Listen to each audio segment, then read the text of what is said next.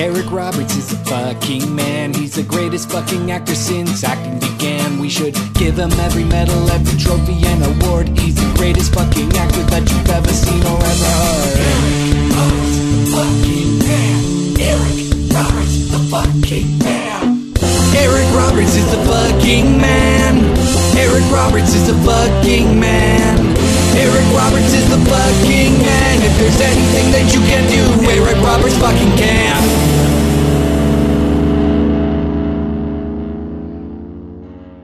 OU812, it's episode number 76 of Eric Roberts is the Fucking Man, the world's most mystical Eric Roberts related podcast. I'm Doug Tilley, and joining me as usual is Little Lord Fauntleroy, Liam O'Donnell. How are you doing today, Liam? How do you come up with all these ridiculous titles you've given me over what is unfortunately years? right off the dome, Liam O'Donnell. Ugh, you're so creative. hmm I, I have to admit, it's the last thing I do before I kind of finish up our little outline here, uh, and it's always a struggle for me. I, I, just like that very first thing that I say, which is getting less and less interesting and fun as we as we go into our 70s in terms of episode numbers. But I think the titles for me are continuing to be interesting. Yeah. Though you've never resorted to my actual known title, the Latin Love Pump.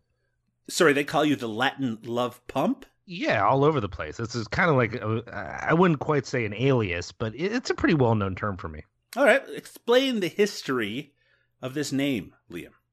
Well, uh, I'm Lat- Latinx, so that's the first part, hmm and then I'm the Love Pump. So there you go. I feel like I both want and don't want elaboration on the last thing that you just said. no, there's no. It's just funny. It's just a funny thing. Yeah, it's I like hilarious. humor, Doug. You know. Liam, Um, I've had a few names like Liam? this that people don't. Liam, yeah. Liam, Liam, Liam, Liam, Liam, no Yeah. one cares. I want to ask you about the thing that people most care about, which is how Oh. you enjoying the weather right now. It's starting to get a little warm out there, Liam. It's you know I work at a screen printer. Yeah, it's probably warm there. Well, so in order, you know, once you put the ink on the shirt, the way you get it to set is you run it through a big old dryer that has an actual fire in it. It's not like a like a small like a hair dryer. It's like a giant thing. So when it today it was what is it? 75 today? It was Doesn't mean anything 92. Oh, right, cuz you're in Celsius. Mhm. You son of a gun. Uh-huh. Point is, it gets really hot with that dryer, and I'm not looking forward to like summer, summer. I- I'm hoping they'll let me work naked, but I don't know how that works. Will you live stream you working naked making shirts for your uh, adoring public? Sure, yeah, that'd be fine. Good. What's your most popular shirt again? Um, you mean mm, for Cinepunx or just at the shop? At the shop. I don't Cinepunx. This is not promotion time for you, Liam. Um, we do a lot of we print a lot. All right, rest- shut up. uh, Our guest today is a writer, project manager, and social media expert who's also a giant movie dork. It's Siân Melton. How you doing, Siân? I'm good, and I've never been called a social media expert before, which both frightens and impresses me. So thank you. You've spearheaded so many interesting things since I've been aware of your existence on this planet. Uh, what is the thing, the one thing on this earth that you have had your hands in, Siân, that you're most proud of? Ooh, well, gosh, I guess I should probably plug my women-centric feminist community called the Muff Society. Mhm. That is what I'm most proud of. Uh, we used to do monthly screenings, but now we just exist on the interwebs and we promote everyone else's stuff. How can people get involved with the Muff Society? Oh, um, they can get all up in our muff, which is why it's called the Muff Society, so I can say things like that um, by going to Twitter or Instagram or Facebook, which is at Muff Society or muffsociety.com. Siân, Yeah, Eric, Eric Roberts is an actor. is he? Yes, yes, he Mhm. is. Mhm. What do you think of the life and career of actor Eric Roberts? Well, you know, can I be completely honest with you? So yeah, oh, please. I have known of Eric Roberts' existence and that he is literally kind of in everything. And you'll Mm. just be like watching a TV show and boom, there he is. I only realized yesterday, like I think I knew, but I didn't know know that like he is related to every other Roberts in show business. And I don't know why it hadn't clicked that him, like I don't know why I didn't know him and Julia Roberts were brother and sister until yesterday. And my mind was blown. And then he birthed Emma Roberts, and again, my mind was blown. so that's where I'm at. I'm still coming to terms with these things. I- but I also think I knew this. I think I kind of knew. It's kind of like how David Spade is related to Kate Spade, which is weird. Who is So- Kate Spade? The bag designer. I don't That's um that's fuck his would I sister. know what that is. I'm talking to the wrong people. Anyway, my mind was also just as blown when I found out David Spade and Kate Spade are related by marriage. So yeah. Anyway, that's where I'm at. But Eric Roberts is a fantastic actor, and, and so many other feelings. I sometimes feel like the the point of us having a guest on the Eric Roberts is the fucking man podcast is to alert them to the fact that Eric Roberts and Julia Roberts are related and are brother and sister. It feels like this is a conversation that comes up on a shockingly common basis.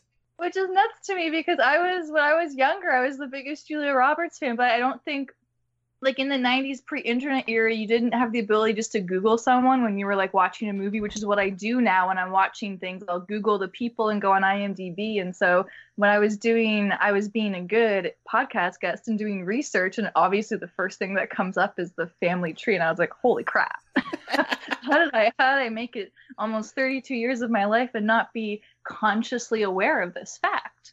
Well, you know, it's sometimes you got to be ankle or knee or neck deep in it to realize the larger scope of the Roberts family tree. Liam O'Donnell, I got to ask you a question. Liam, Sure. Liam, Yeah. do you think that we would be more popular as podcast hosts and have a more popular podcast if we had made a podcast about Julia Roberts instead of Eric Roberts? You know what? I've asked. I've I I've thought this before in the Mm. sense, maybe not of Julia Roberts, but like Eric Roberts is so obscure and is, uh, but I'm not sure. I mean, okay, so there's that Denzel Washington podcast, right? Yes. Does that have a huge following? I don't know. Well, it it it's it has like celebrities on it, or at least you know a certain caliber of celebrity. I just it? don't know. Like, if we did a if we did a Julia Roberts podcast, people would just be like, "Oh yeah, Julia Roberts, sure." It it's almost too obvious to be appealing. It'd be like um doing a podcast about how great bread is. Like, yeah, of course. Like, I get it, man. Like, I, what's interesting about Eric Roberts or some other type of actor is that is the fact that people are kind of like, "Who is that again?" Like, the, I I actually think that that maybe doesn't make us more popular, but it makes it worth listening to. I feel like Julia Roberts podcast. What are we gonna? I, I don't know what the draw is. Siân, if you had to record seventy six episodes Yeah.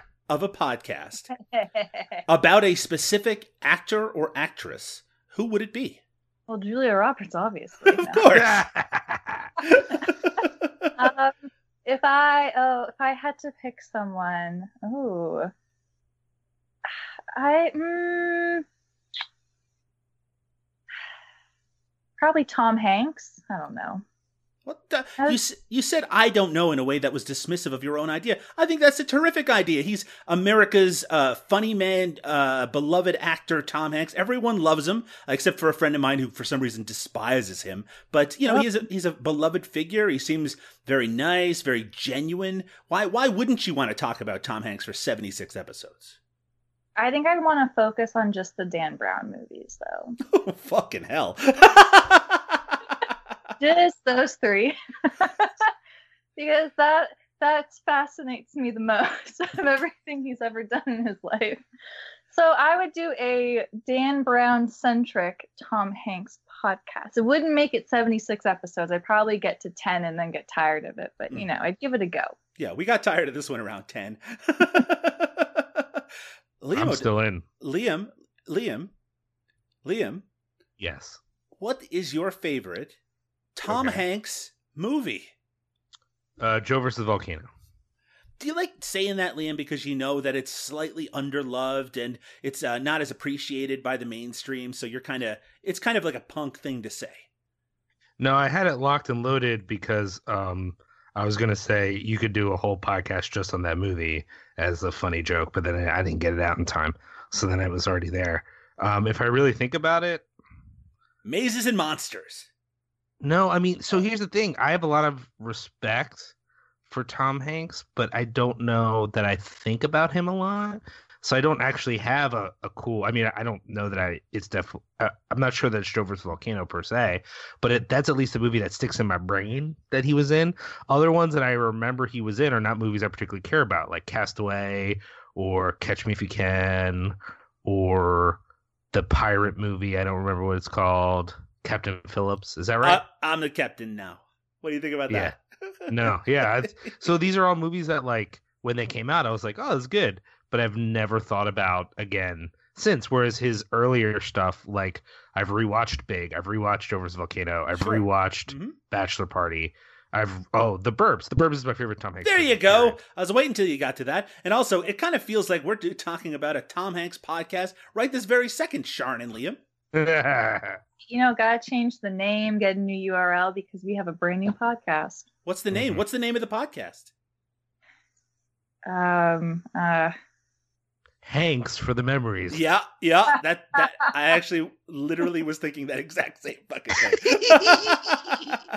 uh, you guys are cute. Look at that. It's the only pun you can come up with for Tom Hanks that I could think of at least. yeah, absolutely. And I don't want any listener to be thinking of a better idea to tell us right this second. But we gotta stop talking about Tom Hanks, Liam, and Siân because it's time to talk about the latest Eric Roberts news on the Roberts Report.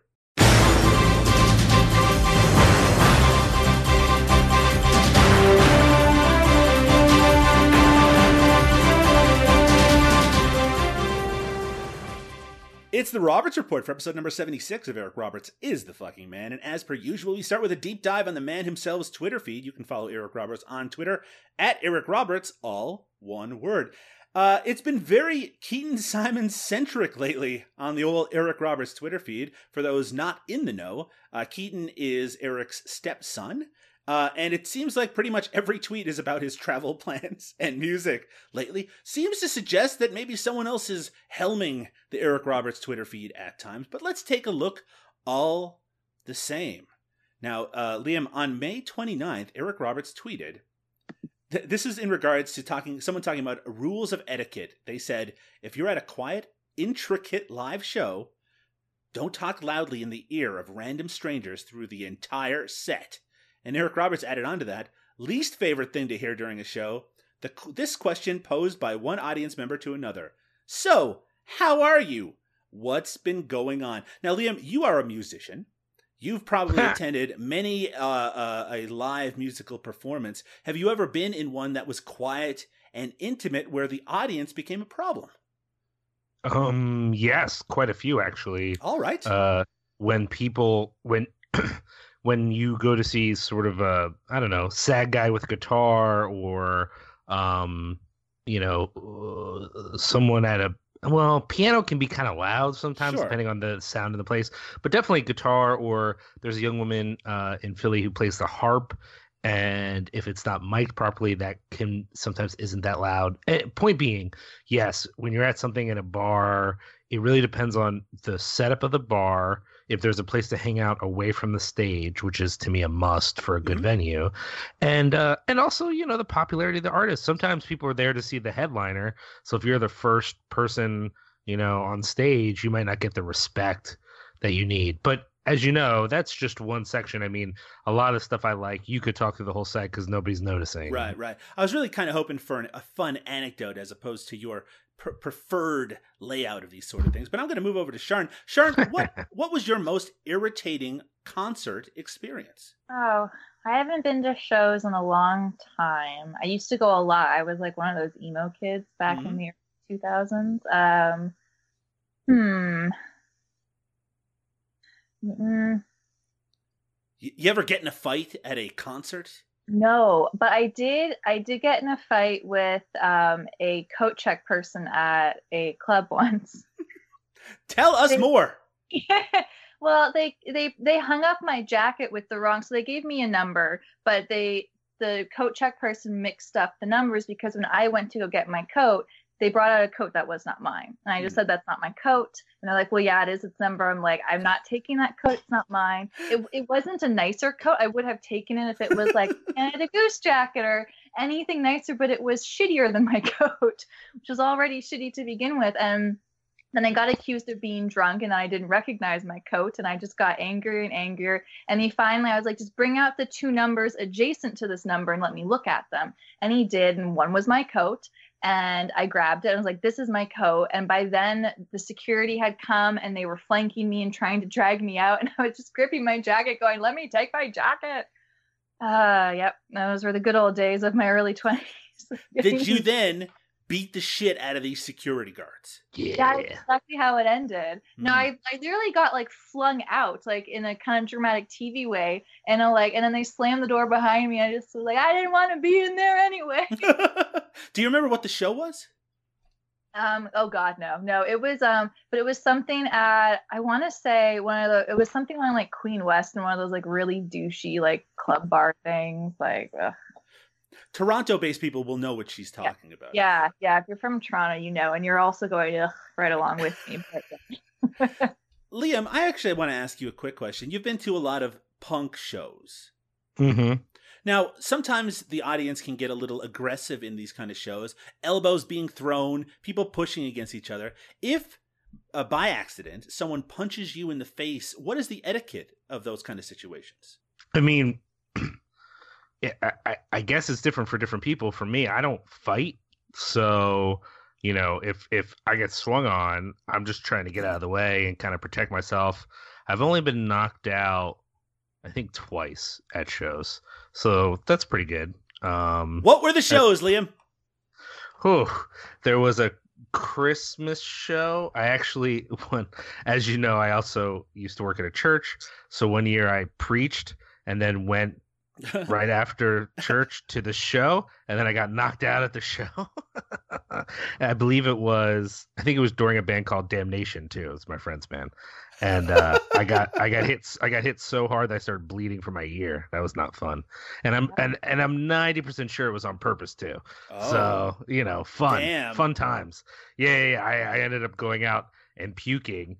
Uh, after I woke up, I was like, I don't feel good. I went out to puke, and there was another friend of mine out there puking as well. it was funny. Anyways, point being, um, I think for some people who enjoy fighting, uh, getting hit in any way, not even in the face, just bumped into, is a great excuse to start something. But for me, I'm just not into that. Like I've, you know, I've definitely uh, hurt people by mistake, but I, I've never hurt someone on purpose at a show. Liam, are you a woke bay? I sure, why not? Siân, are you a woke bay? um, uh, yeah, I'm. Uh, well, I'm. I'm no, but I don't think I'm anyone's bay. Like, isn't a bay like you're to someone? Like, Right. I'm just. I don't exist as a bay. I have to be someone's bay. Eric Mhm. Roberts is my favorite woke bay. Oh God, On May 27th, he tweeted Even as recently as 2005, there are good movies without nearly a single cast or background member other than Caucasian. Strange, disturbing, and thank goodness it's changing. Hashtag catching up to do. Space lots. Uh, the space is so great. Again, we, we we are laughing, but I think it's a pretty you know I think it's a healthy, uh, uh, uh, positive, and and I always love to see Eric Roberts tweeting out um, kind of progressive messages like this because I think that there is a predominant feeling within some of the people I encounter when talking about Eric Roberts, thinking that he is conservative. Maybe it's because he appears in a lot of faith-based movies. Liam, do you think that people think Eric Roberts, people who aren't as intimately familiar with his career and life as we are, think that he might be a conservative person? Yeah, but I think they probably think that about a lot of older white actors. I mean, that that's fair unless unless you see them doing something, and he doesn't have a public persona that way. Plus, I I've actually run into two people now who literally confuse him with James Woods, a thing that I cannot understand on any level. Over on Twitter, at Jeff Fager tweeted, Is Google too powerful? Watch our story and decide for yourself. And it's a link to CBS News. Well, Eric Roberts had a comment on this on May 23rd. I didn't have to watch your wonderful show to decide for myself. Yes! Exclamation point. Too powerful. A monopoly. Interferes and usurps. Confuses as much as it clarifies. Siân, are you concerned about Google taking over? I think it already has is the problem. These are wise words from Eric Roberts, though. interferes, usurps. I like how both of those are capitalized as well.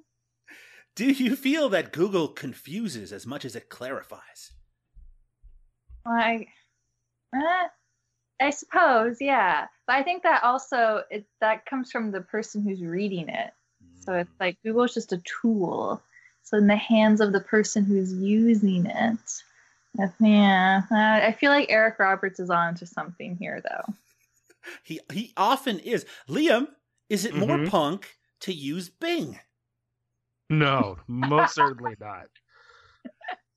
Why not? Come on, get out of here with that. All right, I'm just fooling. I'm just goofing and grinning with you. Sure. Liam, you know what is exciting though? What? Stalked by my doctor. Yes. Longtime listeners of the Eric Roberts is the Fucking Man podcast will know that we're very enthusiastic about the series of Lifetime movies called Stalked by My Doctor. And just since our last recorded episode, they have announced the premiere date of Stalked by My Doctor 3, titled Stalked by My Doctor Patient's Revenge, which premieres June 10th at 8 p.m. on the Lifetime Network. Uh, I'm just going to read a quick uh, summary here. Uh, I might have to edit it down slightly. After a jury finds him not guilty of the kidnapping and attempted murder of a former patient, I I am baffled how that might be the case. The mentally disturbed Dr. Albert Beck, played by Eric Roberts, vows to rehabilitate himself when he lands a teaching job at a prestigious Arizona medical school. He immediately develops a crush on a new student, Melissa, and struggles to keep his growing obsession from taking control of his life. Meanwhile, Dr. Beck's former patient and victim, Sophie Green, still furious with losing her court case against him, enrolls in the medical school where he is teaching to exact her own personal justice. Liam, from that plot summary, you know, we were a little concerned because Stalked by My Doctor 2, we felt, I think we both felt was a step down. Does this uh, encourage you, this plot summary? I wish I could say it did. It actually makes me a little nervous, Mm. only because I I'm concerned about this other character, like him. You know, we're getting the formula here. He's going. He's trying not to be a creep, but he's tempted to be a creep.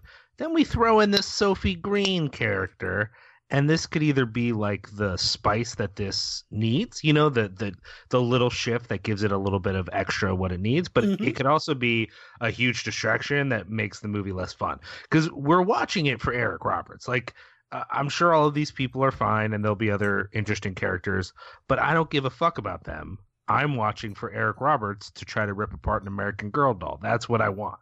Siân, do you enjoy the odd Lifetime movie? Oh, funny you should ask. Uh, I am wildly obsessed with all of the Christmas ones. Uh, oh.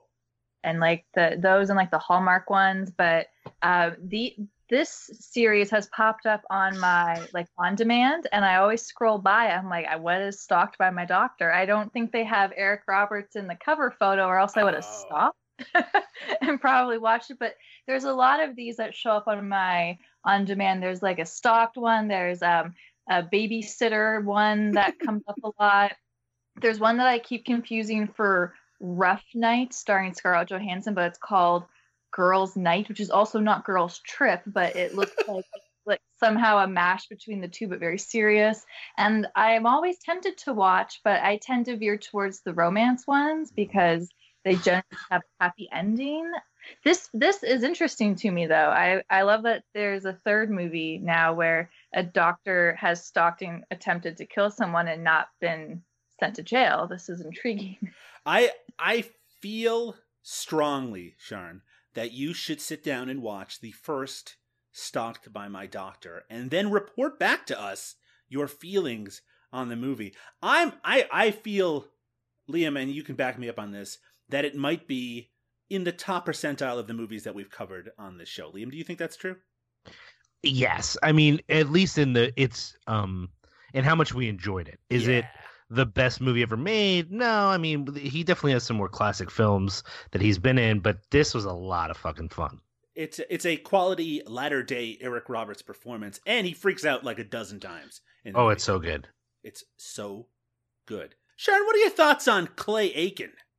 I haven't thought about Clay Aiken in a long time. Um, I made a parody video with my friend where we broke apart the lyrics of a song of his years ago. but that's neither here nor there. Clay Aiken's fine. What's Clay Aiken up to? Clay Aiken is joining Amber Rose and Big Brother contestant Cody Calafiore in an Amazon series. Yeah, it looks like Clay Aiken is lining up to teach some new dogs old tricks. Sorry, I'm reading right from the press release thing here. The American Idol alum has signed on to join Big Brother contestant Cody Calafiore and model and activist Amber Rose in the series. I guess it's called New Dogs Old Tricks. Uh, the spin-off of last year's college comedy What Happened Last Night will hit Amazon in September. Why am I even talking about this?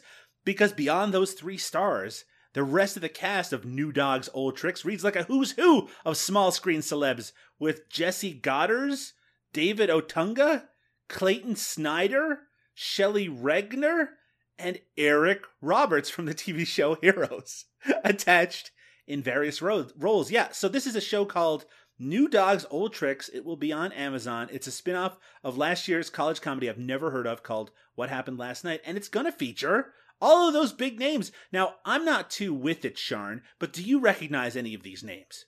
Um, well, I recognize the shows in in the brackets, but not the names. I also, I uh, again did not know Eric Roberts was in Heroes. Boom, my brain is exploding.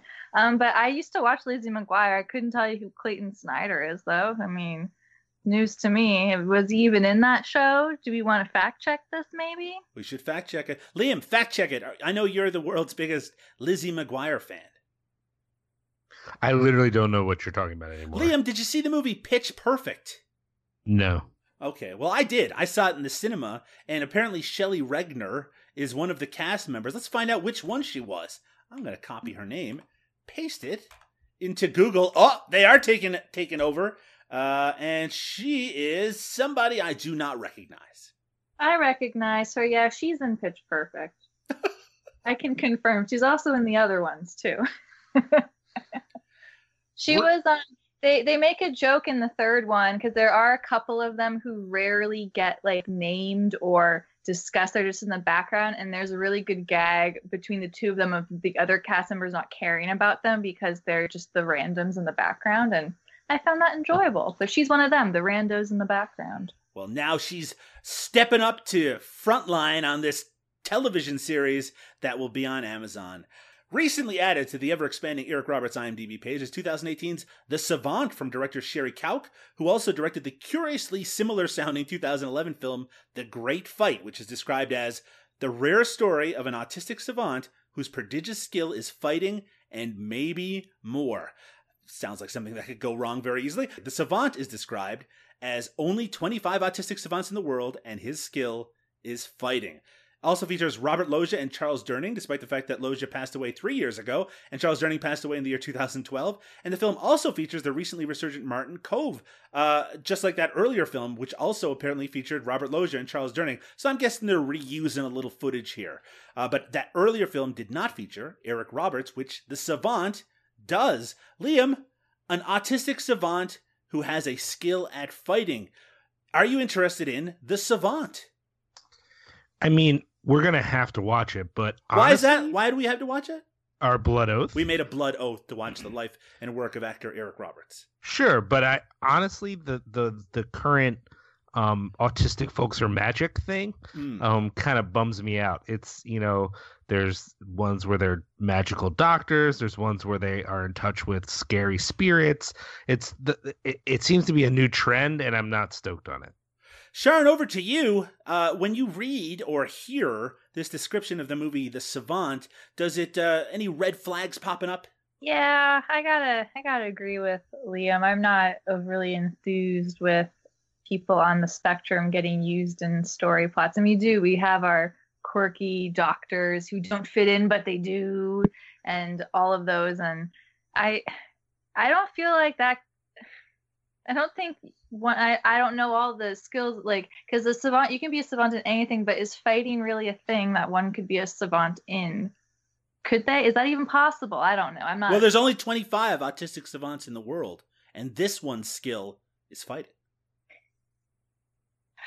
Uh, the, uh, yeah I, uh, I will watch a trailer for sure. Mm. i will commit to a trailer watch, but otherwise, is that an actual fact that there's only 25 autistic savants, or is this like setting up a future where there's only 25? Let's check it out. How many autistic oh, savants are there? Okay. It says approximately 1 in 10 people with autism have savant skills. Well, there's a lot of people. There's a lot more than with 20. Anyway, yes. Nope, that not accurate. Let's imagine this is a slightly futuristic world where someone is killing off all the autistic uh. savants, and finally, an autistic savant with fighting skills comes along so he can save his community of other savants. Sounds good to me. Liam, will we be watching The Savant? Oh yes. Yeah, we already talked about the Blood Oath, so of course we're going to be watching it. Are you excited about that, or does that hold no appeal at all to you? None. Okay. We're going to take our first break. When we return, we're going to do another deep dive into the filmography of one Mr. David DeCoteau. We're going to watch 2013's Hansel and Gretel Warriors of Witchcraft. We're very excited about it, and we're going to talk about it right after this.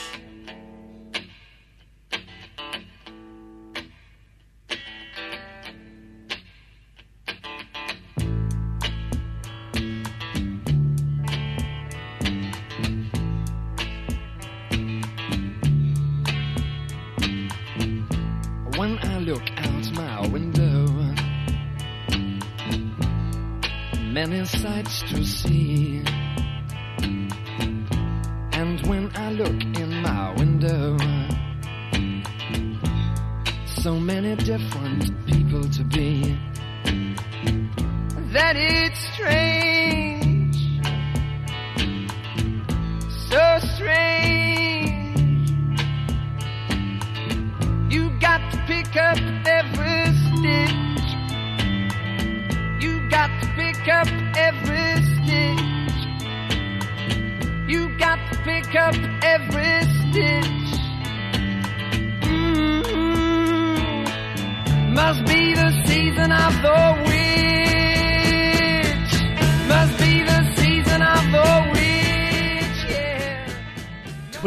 Discover a coven of witches. The brother is recruited to join while the sister uncovers their heritage as witch slayers.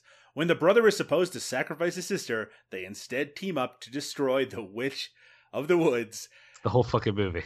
it's 2013's Hansel and Gretel, Warriors of Witchcraft, directed by David DeCoteau. Uh, I'm not exactly sure. I should have counted out the number of movies that we've covered on Eric Roberts' is the Fucking Man, directed by David DeCoteau, but it is a huge number. Uh, and in fact, we're getting close to the bottom of the list. Hopefully, uh, David works with Eric Roberts in the near future, so we can get that. Uh, we can get a few more, uh, so we never ever run out. This is written by Larson Tretter, who I don't believe has any other writing credits, and uh, it's a movie. All right, it stars Fivel Stewart and Boo Boo Stewart.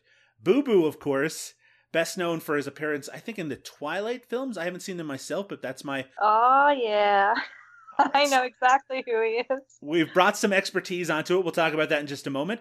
This also features Vanessa Angel from, well, I'm going to say that she's from the Weird Science TV show. That's what I know her most from. And uh, Cherie Currie from The Runaways is here as well. And of course, Eric Roberts. We're going to start with getting both of your opinions on Hansel and Gretel, Warriors of Witchcraft. Let's start with our guest today, Siân. This is, I'm going to guess, your first experience with the oeuvre of David DeCoteau. What did you think? Well, you know, I was very quickly scrolling through his filmography, and he did a uh, a Royal Christmas Ball, which I have seen actually. so this will be my second. I told you I watch all of the Christmas. Uh, Have you seen A Husband for Christmas with Vivica A. Fox? Oh no, I haven't. Well, you should because it features Eric Roberts. Yes, a crossover of my two new favorite things. so what attracted me to this one when I watched, I only got five seconds into the trailer, and I was like, Headmaster, Mr. Sebastian, I'm sold on this movie. I stopped watching the trailer so I could go into it cold because I didn't want to know anything else. And I have to say, Eric Roberts as uh, I guess the headmaster, principal, whatever he was, was just perfection. well, we, we'll talk about Eric Roberts. We can't talk about Eric Roberts O- yet. Overall, this movie was it was barely a movie, and it. I feel like it was maybe shot in like two hours on one set, really quickly, just running around. Um, some parts were so slow, some parts were so fast, but I was entertained by it. Like I did not feel the need to like I actually actively watched the whole thing. I even like rewound it to watch bits again to make sure I was comprehending what was happening.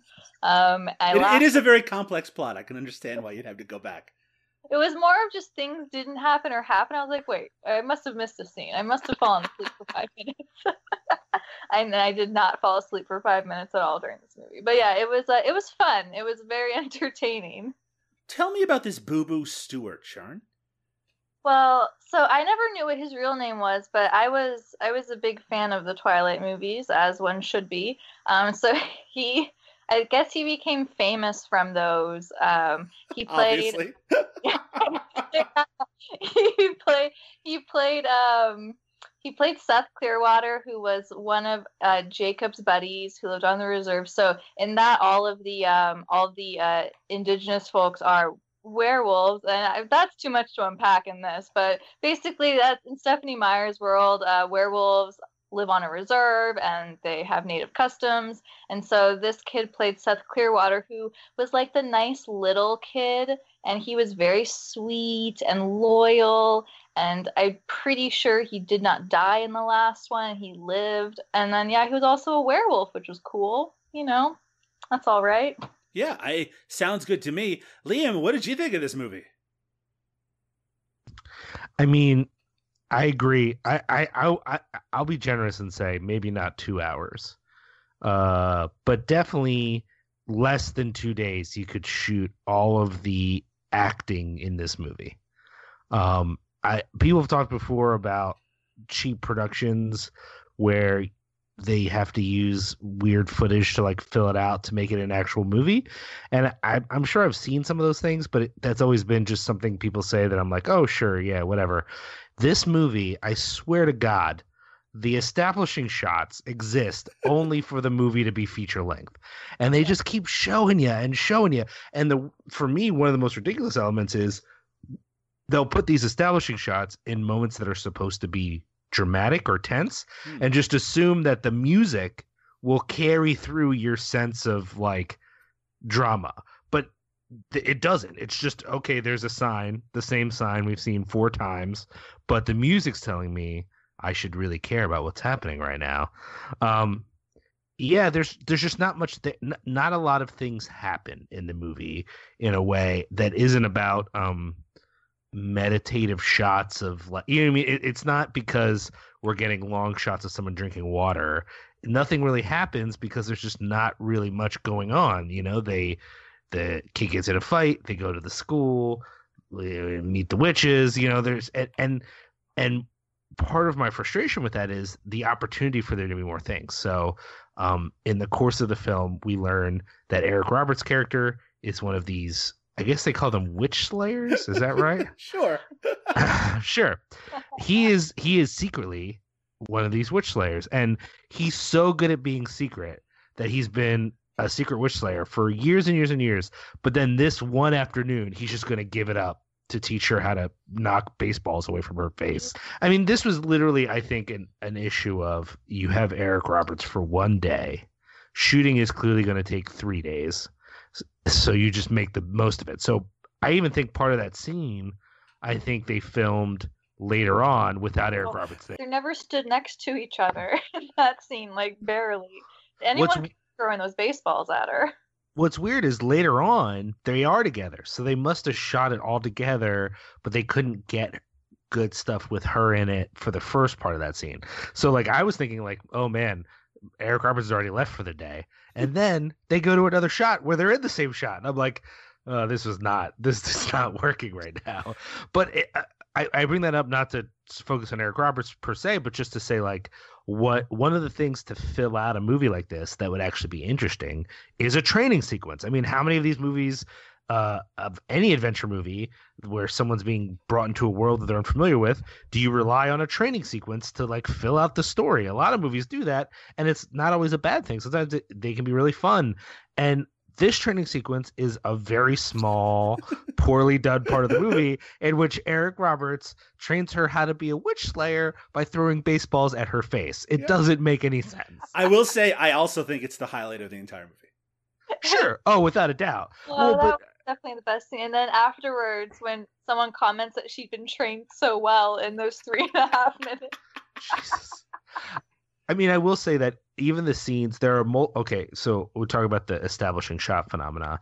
There are also multiple shots of Eric Roberts that were clearly done in one day Sure. that they just intersplice in. They're like, look around this corner furtively, come out this door and look upset, turn this corner and look like you're looking at something, and they just put those throughout the film. They may have no context with what's actually happening in the plot at that moment.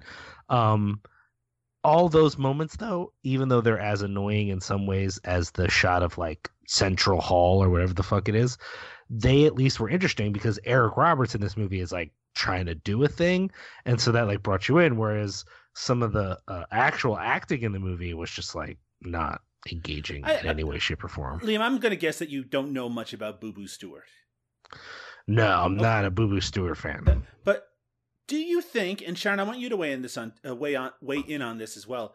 Is Boo Boo Stewart too famous to be in this movie? Well, like also, so him, him and like Five they're like real life brother and sister. hmm right So, so they're like, so I thought, is this like their vehicle? Like, did they want to do this to like have like a, a brother sister movie and like this was going to be something big for them? Who even knows? But I, for the caliber of this film and this being, when did the last, the very last Twilight come out? That's this a great that was, question. What was the name of the last Twilight movie? who even knows anymore? Uh, was it New Moon? Breaking Dawn Part Two. Oh, all right. Well, Breaking Dawn Part One was 2011, so Breaking Dawn Part Two had been 2012. So this is right after that. I I think he would have had more leverage than this. I, it's it's it's an odd it's odd because he's he's continued to have a certain level of success in his career. So it, it- this does kind of feel like slumming up, but maybe he just wanted to do a film with his sister. Maybe it wasn't a big time commitment. I just want to elaborate on the plot a little bit. So in this movie, Ella is played by Fivel Stewart. She's very studious. She's basically protecting her brother Jonah, played by Boo Boo, who uh, who is a lot more kind of uh, rebellious and he gets in fights all the time. So he's basically uh, moved to a new high school by his rich family, his rich adopted family. She goes along with him to keep him out of trouble. It's uh, he gets um, mixed up in the in, in this kind of gang of students who are like the most popular kids who at first pick on him, but then try to invite him into their kind of secret society, which is really based on sacrificing people to this witch. Now, you might wonder, by the way, from that description, what does this have to do with Hansel and Gretel? Well, we'll get to that in just a moment. But what I really want to talk about first is the fact that this takes place in a high school. Because it seems like the classes in this high school, A, uh, take place outside instead of in a classroom, and B, only feature students who are immediately part of the plot of the movie. Like literally those three popular kids and five and and uh, and Jonah are the only students in some of these classes. And sometimes Ella is there as well, but it's like it literally they have no other extras at all. What did you think of the presentation of high school in this, Liam? I mean, I assumed what they were compensating for is that they didn't have a room that looked like a classroom. Right. So uh, they do make it clear that this is a special school. But what's weird is he's sent to the special school as a punishment. So at first I was expecting like a bunch of bad kids. And then he gets there and it's the opposite. It's a bunch of privileged kids. But the idea that privileged kids just like sit around a tree and talk about Marx is like not really how I think that works. It was very strange. The one classroom moment we see is just a woman is just talking sort of vaguely about Marx while they while five kids who are the only five kids in the school other than the extras walking past with a book bag are just sitting under a tree. They're just sitting there and she's like, you know, Marx says we participate in society for blah blah blah. Anyways, point being is that I it's so obviously compensating for something that it's super distracting, especially because they reuse and even some of the descriptions of where they're at, like the circle where they do the rituals, is described as in the woods. And then you get there, and it's the most manicured garden environment you could possibly be in. So, like, just say, oh, it's the garden. You know what I mean? Like it doesn't have to be in the woods to be where the witch is, but it has to be in the woods. It's it was a very strange situation. Siân, do you think David DeCoteau knows what a school looks like? No, but I, I agree. I think that they didn't have access to certain things that would make it look enough like a school. So they're just like, you know what? School's outside today. That's okay. But that that's fine because you work with what you have. But the what I especially loved was the guidance counselor who did not act like a guidance counselor at all. At one point, when uh, when Ella yeah is confused about where her friend disappeared to, she goes just really flippantly, "Oh, you know, they're teenagers. They just go off sometimes." like this is high school. They just you know they go off. I'm like, what what is wrong with you? well, well, eh, that is that's called foreshadowing, Siân, because we oh, later oh, discover oh. that that guidance counselor played by Vanessa Angel, she turns out to be who does she turn out to be, Liam? The the witch. The, witch, bad, the, the bad witch. the bad witch with the What scary is the witch's? voice. There's like a term for. What was the term for the witch? The- The Witch of the Woods. Oh, the witch of the woods, as opposed to all the other witches. Very specific. Also, I recognize Vanessa Angel from yet another royal movie called The Summer Prince. She played the queen. In that film, Siân, does she speak with a British accent? Uh, yes, yes, she does. Because here she does not. nope. Oh, by the way, this movie is supposed to not take place in California, uh, like all David DeCoteau movies does do, I should say. I believe it's supposed to take place in Salem, Massachusetts, Liam. Oh, really- they oh, they definitely should have picked a different location that's supposed to be Salem. oh, I, was- I thought maybe like Arizona or something. Uh, I also the name of the school needs a shout out, which for all, up until it got explained and it was very obvious and dumb, but Lebkuchen House, which I was like, what the fuck does that even mean? And then it gets said, oh, it means gingerbread in German, which was like, oh, okay, yeah, I guess that's a little on the nose now. But hearing them all say Lebkuchen House made me laugh out loud every single time. I, it, it it does. It is obvious when they explain it, but it's also one of the few connections with the Hansel and Gretel fairy tale story. Well, a gingerbread house. Like it's just like it's a weird. It looked like half like a spa retreat and then half like some kind of like technical college campus at times. Yeah. Mm. hmm Uh, Liam, jumping over to you for a second, Vanessa Angel. Do you recognize her from any other works? No, not at all. I- Not even the think I know weird science television show. Well, you said that, and I watched that show, but I didn't reckon. I, she didn't click with me at all. I didn't. She's, recognize she was her. Lisa in that show. Yeah, I don't- I don't remember. I I will say though that um I was saying that I didn't recognize Boo Boo Stewart, but I did Oh, because he's in X Men Apocalypse as Warpath. yes. And I remember thinking that gentleman is not nearly large enough to be Warpath, but okay. Well, I mean, the comic book version of Warpath is ridiculously large. But looking at his uh, filmography right now, I want to go back to what you were saying before about him being too famous to be in this movie, and suggest that our man Boo Boo here is just really trying to be uh, the the young person's version of uh, Eric Roberts. Have you looked at this? He's he's very prolific. He also has And been a- in a lot of, I guess, these Disney films called Descendants and Descendants 2, which are popular with people who are much younger than myself. Sure, but I, I also think he's willing to do a. It is a broad variety of productions that he's in, and I, I feel I'm getting an Eric Roberts vibe in the sense of like working is better than being choosy. It's better to be working, which uh, honestly is something I really respect about Eric Roberts. So I'm kind of amazed. Like I was expecting to see this movie as sort of an outlier among a lot of great things. But you know, the same year he was in Space Warriors, not exactly you know a big uh, budget, and the year before uh, that movie Smitty is unwatchable garbage. So. Uh, you know that's the same time he's in Twilight, so I, I I think he's willing to work and do some huge things and do some smaller things as well. Liam, staying with you for a moment. In the final 10 minutes of this movie, it goes special effects crazy. There's Whoa. CG flying around, people are dodging and weaving around it. Talk to me, Liam, about how magic is presented using special effects in the movie Hansel and Gretel, Witches of Whatever.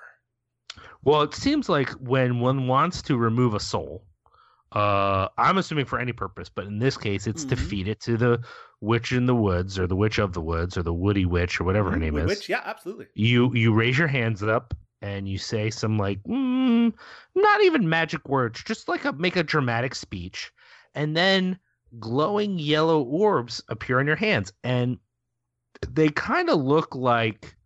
Mm, I was gonna say the lightning uh, that in Mortal Kombat, but that's too high level. Mm. It's kind of like something from the '80s, like maybe a Howard the Duck sort of effect. It's oh, it's it's a really rough lightning lasery effect um, that sort of uh, circles around your hand, and then if you also want to zap someone, you just throw it at them.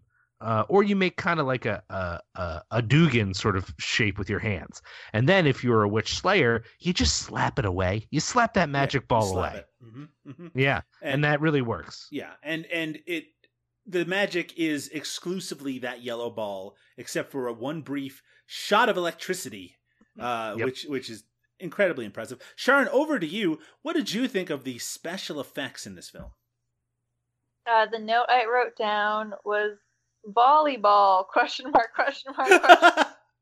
That's what it made me think of was uh, volleyball. Um, I that whole ending was just a whirlwind because the setup was like the Witch of the Woods is undefeatable and we're all doomed, and then it just was over so quickly. uh, but yeah, I'd say um, I was actually I don't know how hard it is to make effects. I've never done it, but I, I was mildly impressed. It looked better than I thought it was going to, but Mm. may- maybe my bar is way too low and i think just for like like i you know the this like this film wasn't like in movie theaters probably not and it wasn't big so to me i was like oh okay that's like that's at a level maybe above what i was expecting so okay. i had co- gone in with a really low bar and was like oh cool like beach ball things whatever Compared to the special effects that allowed the cat's mouth to open and close in the classic film A Talking Cat, yes, this was Infinity War level. I will say, Liam, and I- this is going to sound very egocentric, and I apologize. I believe I can do better special effects than what than what we see in this movie. Do you have faith in me, Liam, that I could do that? Well, um, I have to ask you a question. Yes. Uh, do you own a computer hmm that was manufactured in the last decade? I do. Then I believe you. You could do better special effects than Now- this movie. Now, people who listen not only to the Eric Roberts is the Fucking Man podcast, but my other podcast, No Budget Nightmares, know that I actually uh, helped make a movie back in the mid 2000s. And that movie was packed full of special effects that were very unimpressive. And I was involved in the making of those special effects. However, much time has passed, Liam. I feel like I can do a glowing orb that pushes itself towards someone who then moves out of the way of it. I think I can do it, Liam. I feel confident I can do it. I've always believed in you, Doug. So you, I think you can too.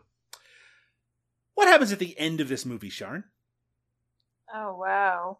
Uh, well, spoiler alert: uh, the Witch of the Woods is killed as the prophecy predicted. It was, the prophecy predicted only. I guess the setup was only twins could do it, and they were twins, and they finally came along.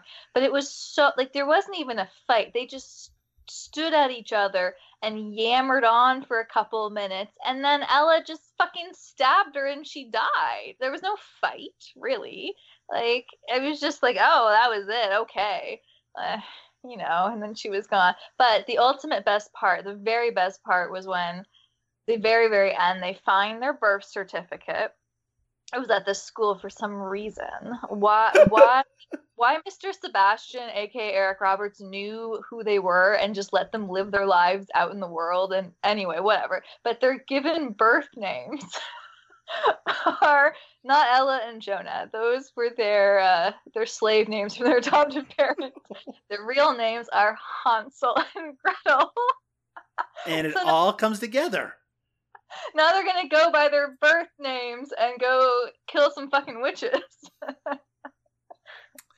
It is revealed that they were actually named Hansel and Gretel this whole time, and they did indeed come to this school with that stupid German name.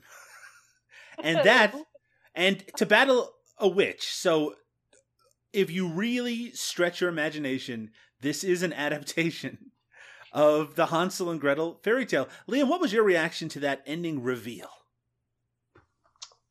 My I wanted to be annoyed by it, but then I thought, well, at least now the title of the fucking movie makes sense. Now, there's a reason that this movie came out, right, Liam? Because there was another Hansel and Gretel movie that came out around the same time. Yeah, Hansel and Gretel Witch Hunters, I think is what it's called. Right. And I've been calling this movie that all day. Uh, very annoyingly, because it turns out I know a lot of people who like that movie. So they were excited for me, but then they were all like, wait, I don't remember Eric Roberts being in it. And then I had to have this conversation a Mm. few different times because I kept forgetting that uh, it wasn't called that. That it, I still don't know. This is Warriors of Witchcraft, Warriors keep- of Witchcraft. which, by the way, doesn't really fit this. Doesn't really fit the plot at all. Actually, nor does the uh, poster art or cover art, which uh, makes it look uh, much more dark and exciting and special effects filled than the final product is, which really is just a. Uh, it takes place on a school campus for like ninety nine point nine percent of it. Liam, would you consider this movie a mockbuster? That's interesting. I had I was not thinking of it that way, uh, be, because this isn't a uh, Asylum who does that release. asylum release. So and and but yeah, you know what? I should because I forgot to talk about this. I remember this movie. I almost watched this movie long before this podcast. I was interested in seeing the big Hansel and Gretel. I don't know what the if it was Hollywood or whatever, but I wanted to see it. And this movie showed up on I don't know if it was Netflix, but on one of those services before the um actual Jeremy Jeremy Renner. Is that right? Yeah. Uh, before his Hansel and Gretel, and I was like, "Oh, this is that uh, this is a fucking Hansel and Gretel movie. I'll put that on." And then I saw the cover art and was like, "Oh no, no, no, this is some other thing." Um, and thought, oh, this must be an asylum release. And it was only now that I'm like, oh, right. I actually have thought for a while that this was an asylum release, and only wasn't thinking that because it's uh, now I know who David DeCoteau is and the magic of his world. Um, but has he done other movies like this that are sort of like um, mocks of other films? Uh, he did release a movie uh, in 2012 called Snow White: A Deadly Summer, which I think uh, coincided with the release of a Hollywood Snow White movie. Huh? I didn't realize that. Well, if you didn't know, now you know. I have a cat that is meowing constantly. Uh, back over to you, Siân. Let's talk about Eric Roberts, the actor. He appears in this movie, Hansel and Gretel, something or other. What did you think of the Eric Roberts performance? I I actually loved it. I thought it was fantastic. He wears the same suit every day, which I think speaks to that they probably had him for just one day of acting. Um, I loved. I was so enamored with how he was always kind of watching Ella, which in the story makes sense because I guess he was like trying, like looking out for her because she was a witch slayer or whatever but I I made gifs of all of it and put them all on my Giphy account and realized it was always the same post he was hiding behind. no, it's at different points in the movie. There were supposed to be different days, but because his costume never changes, it just looks like I've made the same gif five times, which I have not. He's just lurking behind posts the entire film, and he always looks concerned, but what really tied it all together was that training sequence where he goes, um, he's like, it's time to train, and she's like, oh, are we gonna read some books? And he's like, there's no time for books, and then tosses a fucking baseball at her. Which she swats away without, and the way she was swatting things away was also inspired with like no facial expression, like just uh, that whole scene was perfection. And I watched it twice. I'm not gonna lie, I rewound it and watched it again because it was just that good. That particular sequence where Eric Roberts trains her in the art of witch slaying is, I think, the highlight of the entire movie. I, uh, like yourself, I actually turned it into a video and put it on my social media, and it was very, very popular. People really enjoyed watching that ridiculous segment. Eric Roberts also gets a chance to um, come alive compared to the rest of his sequences in the movie because he gets to mm-hmm. yell and he gets to berate her and throw baseballs around. I, it did seem like some of those baseballs got right past her. I don't think she actually swatted all of them out of the way, but whatever. Liam, what did you think of that sequence? Were you were you a fan of it? Yeah, I mean, I was very confused by it, but it was very fun. So, what did you think of Eric Roberts' performance in this in general, Liam? You know, I love him. And so this is him clearly having fun and being a goof. And I like that. Um, I wish there was more for him to do. um, and I wish he had been on set for more than a day because it really feels like they just got a few quick cuts of him and they chop him in where they can, and that's about it. But uh, but what he was able to do, especially for that was one of his longer sequences, I I, I liked it, and he kind of, I don't know, he's kind of the only part of this world that seems like there could be something more interesting, like a movie that's like Eric Roberts, Witch Slayer trainer, actually sounds like okay i can be kind of into this. Let's see what eric roberts is going to do for this. But you know they just they got to kill him off because they can't pay for more work from eric. So you know for a dude who's evaded capture for so long he he also just gets killed so quickly it's like no one who has magical powers has thought of knives before and they just keep getting stabbed and not seeing it coming liam what if i was to tell you that according to the internet movie database this movie cost one million dollars Mm, I'd want to know uh, what that million dollars paid for. Um, was that for the actor? No, no, that doesn't make sense. Sure. Um, Two big stars, Vanessa Angel and Eric Roberts. Yeah, And of I course, don't know. Boo Boo. Boo Boo don't come cheap, Maybe it cost money to rent that villa where they shot this. perhaps. All right, folks, it's time to get to that part of the show that everyone looks forward to most. We need to answer the question Is Eric Roberts the fucking man in the 2013 film Hansel and Gretel Warriors of Witchcraft? Starting with our guest today, Sharn. Hansel and Gretel Warriors of Witchcraft is Eric Roberts the fucking man? Yes, he tra- trained the witch slayer so she could slay the witch of the woods. So yes, he is the fucking man. Mr. Sebastian will always be the fucking man. Over to you, Liam. Is Eric Roberts the fucking man in this movie? He really is. He really uh, is a lot of fun. And the only limitation to me is that there's just not much of him. Not much Eric Roberts, but he makes the most of his limited screen time. Yes, Eric Roberts is the fucking man in David DeCoteau's 2013 epic Hansel and Gretel Warriors of Witchcraft. Does set up a series of sequels at the end, so perhaps we'll see Mr. Sebastian returning from the dead to train Hansel and Gretel once again in a uh, in a follow up at some point in the future. I guess it'll depend on how much Fivel and Boo Boo need the money. But that is all we have to say about this movie. Uh, it's not very good. Uh, it's better than some of the David DeCoteau movies that we've covered on this show, but it's also very threadbare, very poorly made. It ho- makes you wonder what the hell they were thinking a lot of the times through it. But if you keep your expectations low, uh, you can still have a lot of fun with the kind of goofy nature of it overall. We're going to take our final break. And when we return, we're going to uh, talk to Sharn. We're going to do a little plugging, and we're going to say goodnight.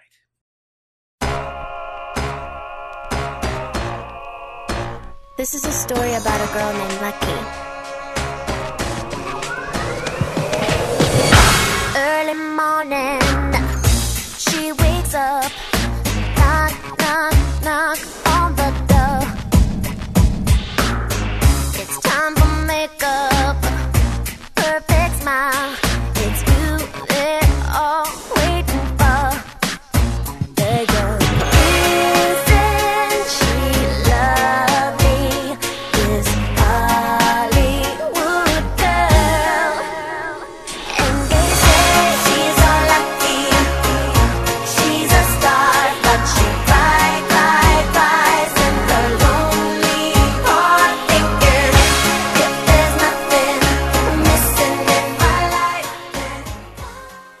And that was episode number 76 of Eric Roberts is the fucking man. I want to give a massive thank you to our guest today, Siân Melton, who took time out of her very busy schedule to talk to us about a very ridiculous Eric Roberts movie. Siân, where can people find out what you're doing on the internet?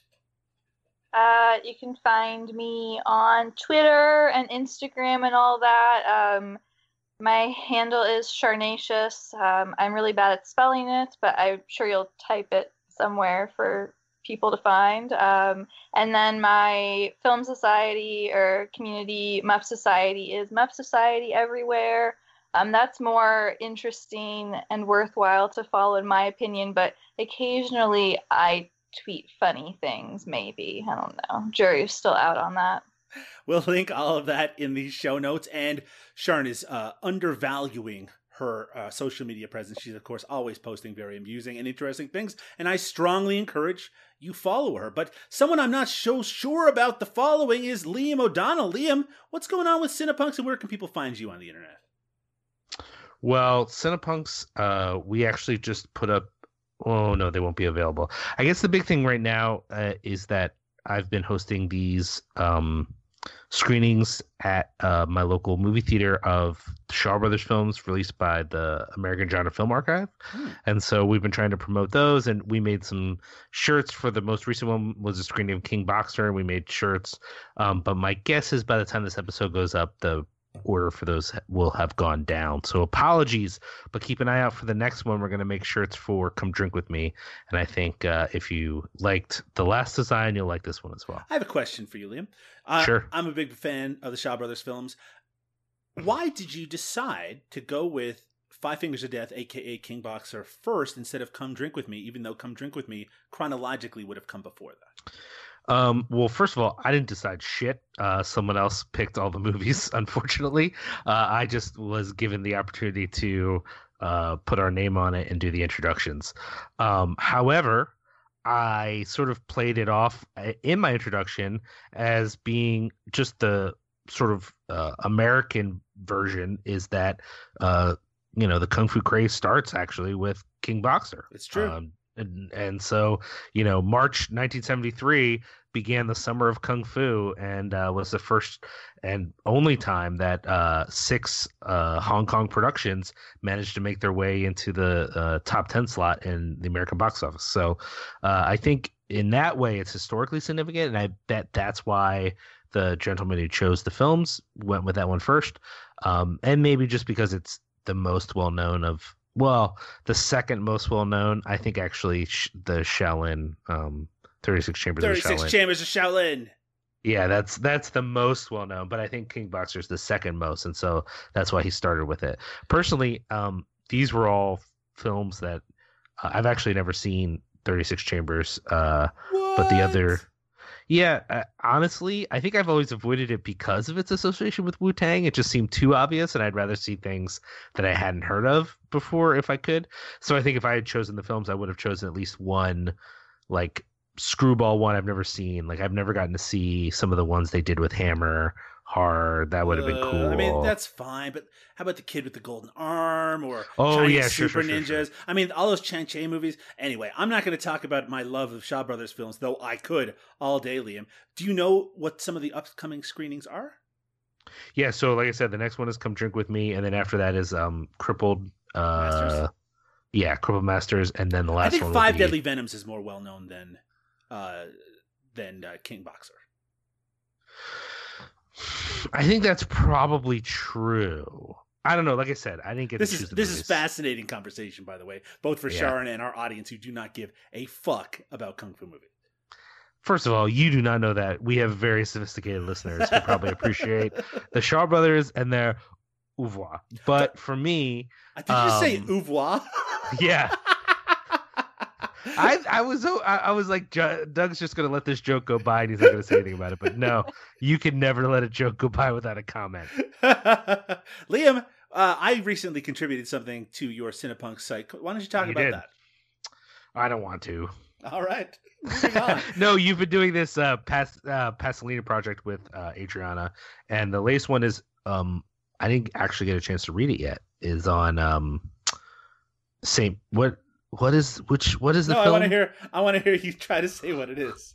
I don't remember what it is. I mean, It's I know it's gospel. a Jesus movie. It's it the gospel according to Saint Mark Matthew. or Saint Matthew. Ma- Saint Um, Matthew, Saint that's right. Matthew. Yeah, yeah. Wow. So what I've actually seen the movie, but um I didn't get a chance to read your piece yet. All right. well, why don't you head over to Cinepunx and check all that out? You can check Liam out on the old uh, uh, Twitter at Liam Rules. That's R U L Z, all one word. You can also find me on Twitter at Doug underscore Tilley. That's T I L L E.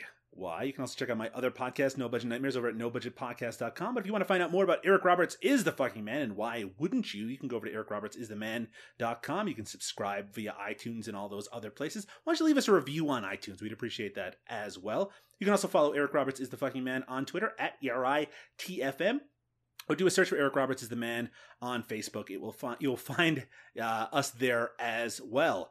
Uh, and of course, you can follow Eric Roberts on Twitter at Eric Roberts, all one word. But with that said, I think uh, I think we've come to the end of our Eric Roberts discovery this week. We will return in just another couple of weeks with another Eric Roberts classic. Good night, everybody. Night. God bless. Eric Roberts is the fucking man. Eric Roberts is the fucking man. Eric Roberts is the fucking man. If there's anything that you can do, Eric Roberts fucking can.